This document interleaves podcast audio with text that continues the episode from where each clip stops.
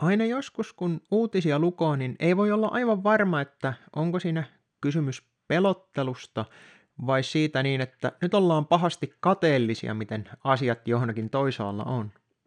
Helsingin Sanomissa oli tälle päivää juuri tällainen uutinen otsikolla Kiinassa nettisensuuria hoitavat koneiden lisäksi kymmenet miljoonat ihmiset. Jopa yksittäisillä oikeusistuimilla ja sairaaloilla on omia trollitehtaita. Kiina tunnetusti siivoaa kommunistipuolueelle epämieluisat kommentit pois, mutta maa toivoo muun nettiohjailunsa jäävän huomaamatta. Ohjailukoneista on jättimäinen. Tässä periaatteessa kerrotaan, että Kiinassa on miljoonia, taidettiin mainita 22 miljoonaa ihmistä arviolta työskentelevän joko tuota, suoraan hallitukselle tai sitten näille paikallisille tuota, mitä ne sitten onkaan provinsseille tai vastaaville, niin tuota, niillä on tosiaan tällainen valtava sensuurikoneisto, joka sekä tekee sitä sensuuria, mutta myös hoitaa tällaista käsitysten ohjausta, eli luodaan ruohonjuuritason liikkeitä ja tällaista nimenomaan astroturfausta hoidetaan näiden keskustelujen ohjaamiseen, eli sinne tulee tällaisia tavan kansalaisia kertomaan, että ei se noin mene ollenkaan, että kyllä, kyllä tämä on niin kuin aivan tällä toisella lailla. Ja sitten kun niitä on riittävän paljon niitä ihmisiä, jotka käy kertomassa, että asiahan on tietenkin näin, niin silloin se on se valta, ihmiset edelleenkin uskoo siihen niin, että jos se on yleinen mielipide jostain asiasta, niin se on joko totta tai ainakin sellainen niin kuin järkevä kanta. Suomessahan tätä samaa masinointia hoitaa nämä kaiken maailman kalaliikkeet ja muut, mutta tuota, Kiinassa se on sentään valtion hallinnassa, että ei niin kuin täällä Euroopassa, että se on niin kuin yksityisellä puolella, koska jostain kumman syystä, kun se on yksityinen yritys, tekee täsmälleen samaa kuin mitä Kiinan valtio, niin tuota, se on parempi asia. Mä en ihan ymmärrä, että millä lailla tämä on niin kuin, niin parempi tapaus siinä, kun yksityiset yritykset ja tällaiset pikku puljut, kuten Facebook, Google ja muut vastaavat tällaiset, että ne hoitaa sen sensuurin sen valtion puolesta. Tietysti se on niin, että nyt ei ole valtiolla sitten tällaista omaa propagandaosastoa, joka hoitaisi sitten tuota sen oikean totuuden ihmisille, paitsi että niillä oli tässä hiljattain se tutkimus, missä ne oli osoittanut, että kuinka ne oli pystynyt tunnistamaan sitä vihapuhetta ja muuta tekoälyllä ja tällaista niin kuin automatisoitua projektia käyttäen voidaan tunnistaa ne väärät mielipiteet sieltä, mitä ei vallanpitäjät halua löytää sieltä netistä. Ja tähän tietysti voidaan reagoida kahdella eri tavalla. Yksi on puhtaasti sensuroimalla, poistamalla ne viestit ja mahdollisesti poistamalla ne viestien tekijöiden tilit. Se on yksinkertainen ratkaisu, mutta sitten siinä tulee tämä Streisand-efekti taas esille – että kun ihmiset, jos jotain asiaa piilotellaan, niin se mahdollisesti lisää kiinnostavuutta siihen. Sen takia Kiinassa ja Euroopassa yhtä lailla käytetäänkin huomattavan paljon enemmän tällaisia sukkanukketilejä, eli haamuhenkilöt, joilla ei ole niin kuin, se ei ole oikea ihminen, joka sen niin kuin kirjoittaa sen kommentin, tai no se on oikea ihminen, joka kirjoittaa, mutta se tekeytyy joksikin muuksi.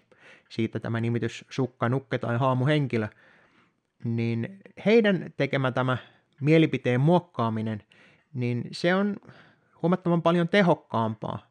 Näitähän on käytetty iät ja ajat, että on kirjoitettu positiivisia tai negatiivisia kommentteja jostain asiasta, ja kun ihmiset huomaa, että jonkun asian arvostelu on niin, että toi on saanut yhden tähden ja kaikki sitä haukkuu, tai sitten niin, että hittolainen tuohan täytyy olla hyvä asia, koska kaikki on sitä mieltä, että tämä on aivan viiden tähden palvelua, niin kyllä, tällaisella on suuri vaikutus minkä tahansa asian tuota, julkisuuteen. Ja Kiinassa tämä on osattu tehdä näköjään tämän artikkelin mukaan jo pitkän aikaa, ja karutotuushan on se, että kyllä täällä Euroopassa tehdään täsmälleen samaa asiaa. Kuinka suuressa mittakaavassa, niin sitä on vaikea sanoa, koska jostain kumman syystä sitä ei täällä Euroopassa olla juurikaan tutkittu, että kuinka suuri osa näistä tuota, yrityksistä ja muista niin, niin oikein niin kuin vaikuttaa. Sehän täällä tietysti tiedetään, että Venäjä tekee tätä jatkuvasti, että ne on ne pahat Putinin trollit, mutta kun niitä on tutkittu niitä Putinin trollaja, niin, niin eipä niitä ole tältä hirvittävästi löytynytkään. Mutta kun ihmiset on kokenut, että ne on Putinin trollaja, niin, niin se jostain kumman syystä riittää. Se onkin jännä, että kuinka niin kuin, mihin kohtaa tarvitaan todiste, että sä voit todella osoittaa, että joku asia on tietyllä lailla. Ja koska riittää se, että sä vaan syytät, että joku asia on tietyllä lailla. Nythän tässä lukeekin hienosti loppuun, että tuota, puolue tarvitsee tätä nettikeskustelua, koska sen tarvitsee tietää, mitä ihmiset on mieltä. Se haluaa tietää, miten ihmi- mitä ihmisten mielissä pyörii, mistä he ovat huolissaan. Siihenkin tietoon halutaan pääsy ennen kuin se poistetaan. Sensuroidustakin kes- kommentoista on siis hyötyä Kiinan vallanpitäjille. Ja tämä täsmälleen sama ilmiöhän on Euroopassa ja Suomessa käytössä aivan täysin. Eli seurataan niitä nettikeskusteluja, katsotaan mistä ihmiset valittaa, että niihin kyetään sitten reagoimaan. Nyt tämä onkin jännä, että mä eilen tein edellisen podin siitä, että kuinka Saksassa on puhuttu tuota, nimenomaan tästä sensuurista. Ja tuota, en tietysti mä en maininnut eilen, että se oli Saksasta lähtöisin, mutta no, nytpä se, senkin tiedätte. Niin nyt on Suomessa seurataan tätä täsmälleen samaa narratiivia, että kuinka sensuuri on sekä hyvää että pahaa. Tässä ei nyt oikein osatakaan päättää tässä artikkelissa, että onko tämä valtion hoitama sensuuri nyt sitten hyvä asia, kannatettava asia, vai sellainen joku asia, jota pitäisi vastustaa. Nämä Helsingin Sanomat ja muuthan on itse tehnyt tätä sensuuria jo pitkän aikaa. Sieltä kommenttipalstolta katoaa kaikki väärät mielipiteet kohtuullisen nopeaa. Ja sitten taas tällaiset hyvät mielipiteet, niin, niin niitä kovastikin kannatetaan ja peukutetaan. Mutta tämä on tätä mielipiteen muokkaamista, mitä tehdään jatkuvasti ja monelta taholta.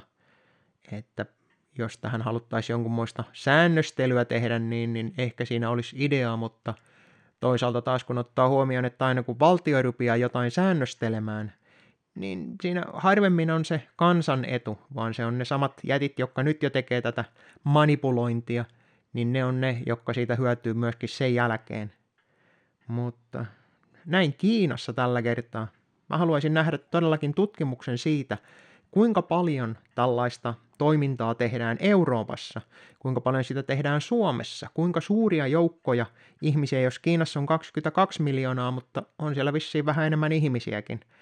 Että siihen nähden, onko tämä 22 miljoonaa sukkanukkia ja bottia ja aamuhenkilöä ja sensuuriviranomaista, niin onko se edes paljon verrattuna siihen, että minkä verran tätä tehdään Suomessa tai Euroopassa?